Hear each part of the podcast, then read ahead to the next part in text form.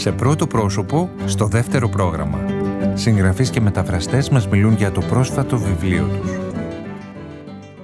Σήμερα, ο Μιχάλης Πέγκος μας μιλάει για το μυθιστόρημά του «Χώρα από χαλκό». Γιατί όχι χώρα από σίδερο.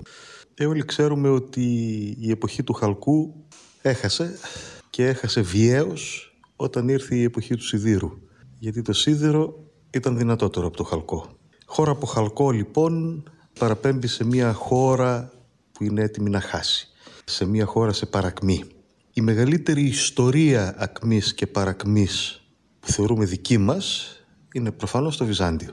Το έργο λοιπόν έχει ένα άρωμα Βυζαντίου, χωρίς βεβαίως να έχει άμεσες αναφορές στο Βυζάντιο. Υπάρχουν, λένε, τριών ειδών ιστορικά μυθιστορήματα. Το πρώτο είναι αυτό το οποίο δίνει έμφαση στην ιστορία.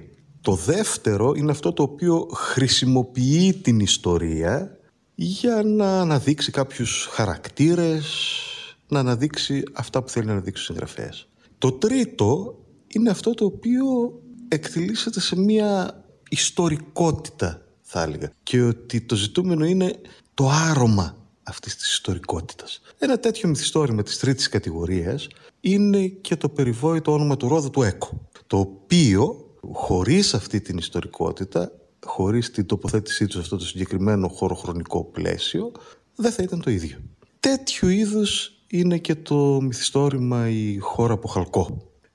Υπάρχουν προϊόντα μυθοπλασίας, όπως υπάρχουν τρεις χαρακτήρες, οι οποίοι διεκδικούν το θρόνο με την υπόσχεση του σωτήρα. Δηλαδή εμείς είμαστε αυτοί οι οποίοι θα σώσουμε τη χώρα από την απειλή. Γιατί υπάρχει η εξωτερική απειλή. Είπαμε χώρα από χαλκό, απ' έξω έρχεται το σίδερο να τη συνθλίψει. Ο καθένας από αυτούς τους χαρακτήρες αντιπροσωπεύει και κάτι διαφορετικό. Η χώρα από χαλκό είναι η μάχη τους για το θρόνο και στη συνέχεια αυτός που θα επικρατήσει θα μπορέσει άρα να σώσει την καταραίουσα αυτοκρατορία. Μέσα από αυτό πιστεύω ότι υπάρχει ένα δεύτερο επίπεδο πολιτικών σκέψεων και υπαρξιακών σκέψεων. Ήταν ο Μιχάλης Πέγκος και μας μίλησε για το μυθιστόρημά του «Χώρα από χαλκό». Κυκλοφορεί από τις εκδόσεις ελληνικά γράμματα. Σε πρώτο πρόσωπο, στο δεύτερο πρόγραμμα. Παρουσίαση και επιμέλεια Δημήτρης Μεϊδάνης.